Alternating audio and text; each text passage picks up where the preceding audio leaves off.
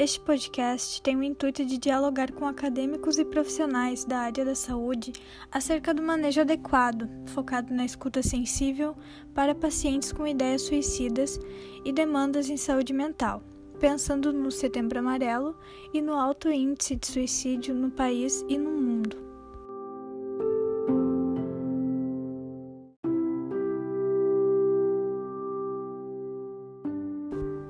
A OMS notifica que aproximadamente 800 mil pessoas tiram a própria vida todos os anos no mundo.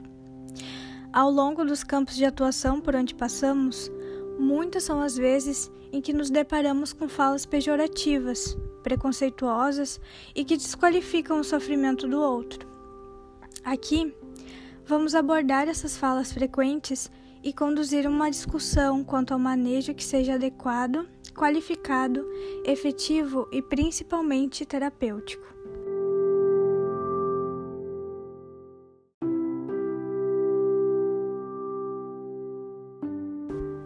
Quando pensamos em uma atenção à saúde humanizada, integral, universal e equânime, resgatamos um direito do usuário. É importante praticar o exercício da reflexão quando um paciente adentra o serviço de saúde seja na atenção básica ou hospitalar. Será que o cuidado prestado foi de fato terapêutico? Eu consegui praticar empatia na minha escuta, livre de julgamentos que são meus. Existe uma enorme complexidade em lidar com o que é do outro. Nos é necessária a alteridade, a potencialidade da troca, quando recebemos uma demanda.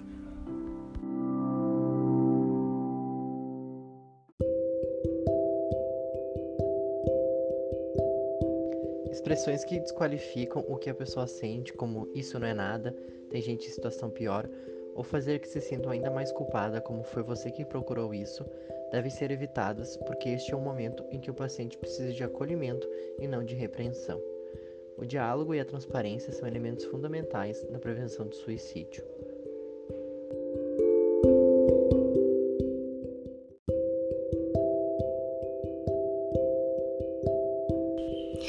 Sua vida é melhor do que a de muita gente. Não existe disputa para saber quem sofre mais do que o outro. A sensação de desesperança é individual e intransferível.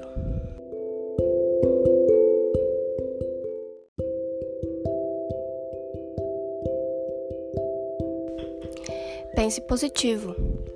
Só a positividade não é capaz de motivar o indivíduo na busca por sobrevivência. Apenas não diga isso.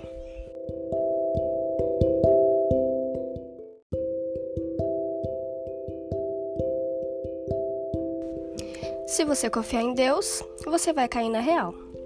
A religiosidade pode ter uma importância na vida de algumas pessoas, mas isso não é unanimidade. Pense que o sofrimento está além da espiritualidade.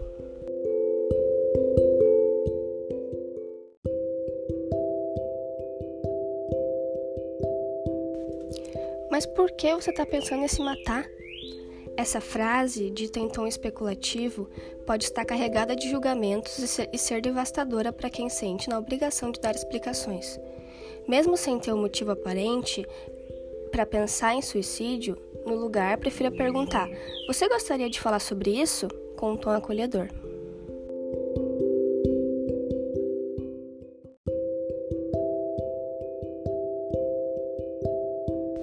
Mas por que você vai se matar por causa dele? Essas duas sentenças, embora pareçam desprezar o que seria o motivo do sofrimento, fazem com que a pessoa tenha o sentimento desvalorizado.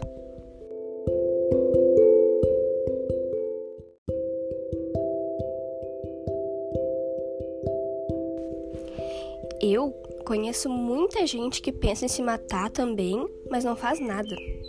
Esse é o conhecido mito de quem quer se matar não avisa. Especialistas são unânimes em avaliar que um indivíduo em sofrimento distribui sinais de que pensa em suicídio. Cabe à sociedade aprender e identificá-los.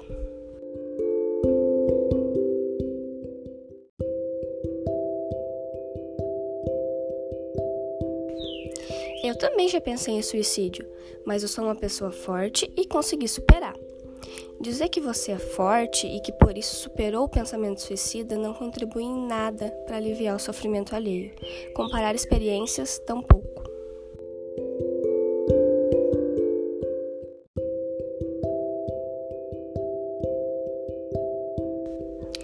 Mas quem pensa em suicídio tem a mente fraca.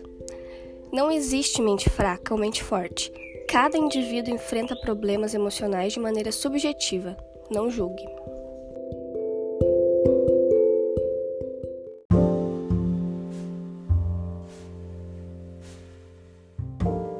Quem cuida de quem cuida?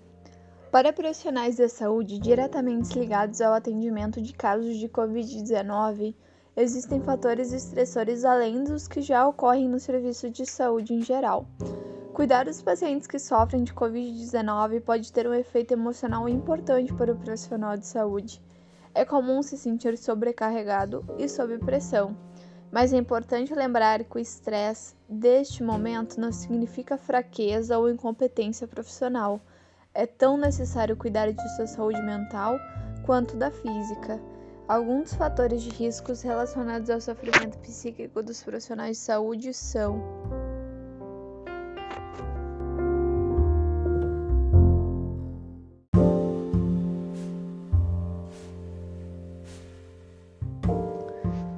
estigmatização por trabalhar com pacientes com Covid-19 com medidas de biossegurança estritas. Profissionais podem sofrer hostilidade ou serem evitados por familiares ou pessoas da comunidade. Restrição física de movimentação pelos equipamentos, isolamento físico dificultando oferecer conforto a alguém que esteja doente, estado de alerta e hipervigilância constante, perda de autonomia e espontaneidade, necessidade de adaptação a novas formas de trabalho.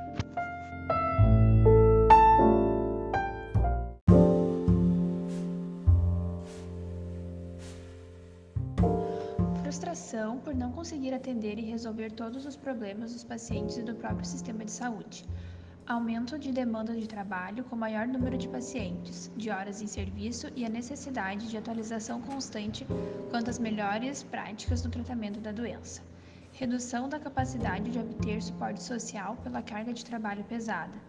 Dificuldade ou falta de energia para manter o autocuidado informação insuficiente sobre exposição por longo prazo a indivíduos com Covid-19, necessidade de orientar amigos e familiares e desmentir boatos e notícias falsas frequentemente, luto pela perda de colegas de trabalho e pessoas conhecidas, medo de transmitir a doença a familiares em consequência do trabalho executado.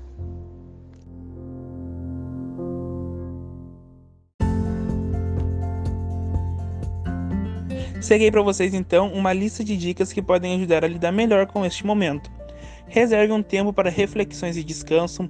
Permaneça conectado com pessoas queridas e familiares, utilizando então através da nossa tecnologia, né, chamada de vídeo, ligações e áudios. Cuide de você. Garanta hora suficiente de sono e descanso entre plantões e atendimentos. Atente-se para a qualidade da sua alimentação. Autocuidado não é egoísmo. Evite o uso de álcool e drogas.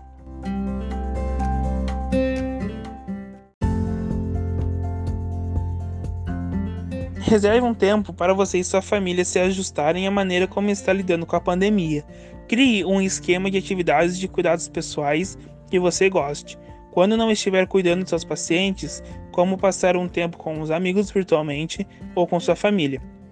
Pense nas estratégias que costumam funcionar para você se desestressar, como hobby, leituras, games, filmes, é provável que funcionem novamente. Faça uma pausa na cobertura da mídia sobre a Covid-19. Atenção ao volume de notícias, boatos e fake news.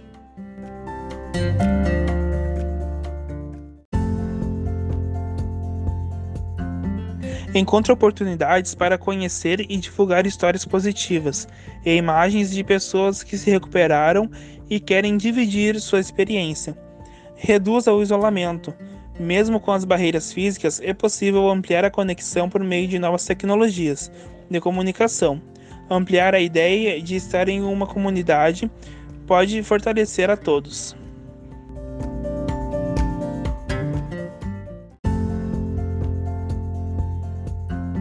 Reconheça o próprio esforço que tenha feito ao longo dos dias no trabalho, mas compreenda os limites de autoatenção.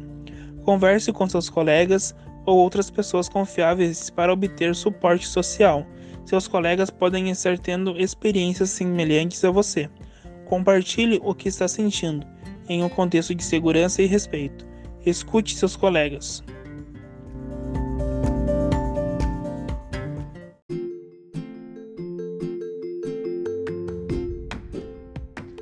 As características que nos levaram às profissões de saúde são as mais necessárias neste momento. E este é um período em que o cuidado com todos é o que vai nos permitir a saúde de cada um. Nós não podemos fazer tudo para todo mundo, nós podemos fazer muito por várias pessoas. Muitas das intervenções poderão contar com os recursos já existentes nas comunidades. Utilizados, o fortalece o senso de inserção social e pertencimento. Lembre-se de que este momento passará e que terá o sentido que construímos para ele.